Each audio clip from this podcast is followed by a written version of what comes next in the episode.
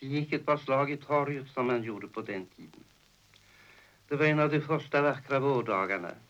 Utanför gamla Dramaten lyste solen på den vanliga gruppen av teaterns hertig, dess vikanter och markisinnor i kamratligt småprat med Conjander och Agapetus, alias Ellen Hartman. Kung Oskar hade tagit sig en stunds ledighet från omsorgen om brödrafolkens väl och var ute på, på promenad med överhovjägmästaren och den lilla muntra roliga general Lagerberg, kallad Sven i helvete. Och klockorna i Jakob sjöng och dånade. Det var en gammal skald som begrovs. Eller kanske en gammal skojare, jag minns inte så noga.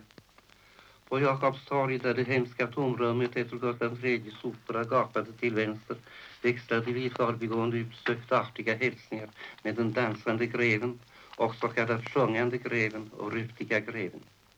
För tillfället var han dock inte rutig, det var han bara på sommaren och han varken dansade eller sjöng, det gjorde han bara på sina nattliga irrfärder på gatorna. Jag berättade för Levertin något han hade sagt en kväll på Rydberg.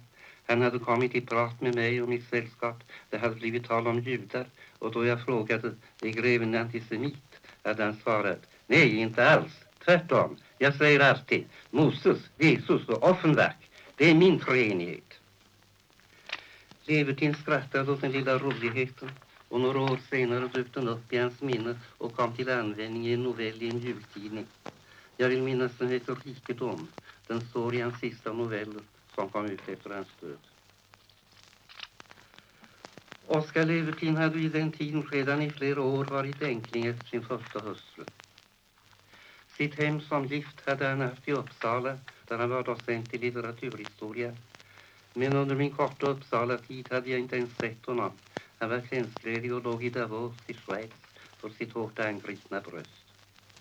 Där hade han också funnit bot och under hela den tid jag kände honom var han vid god hälsa.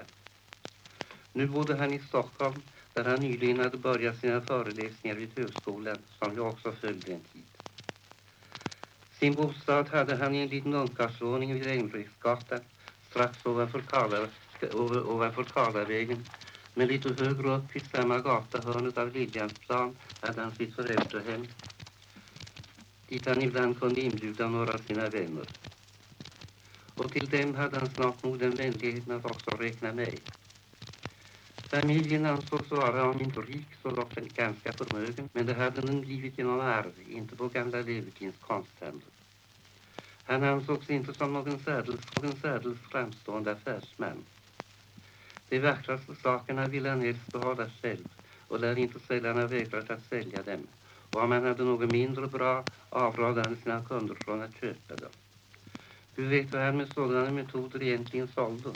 Det var väl mest färger, ty konsthandeln var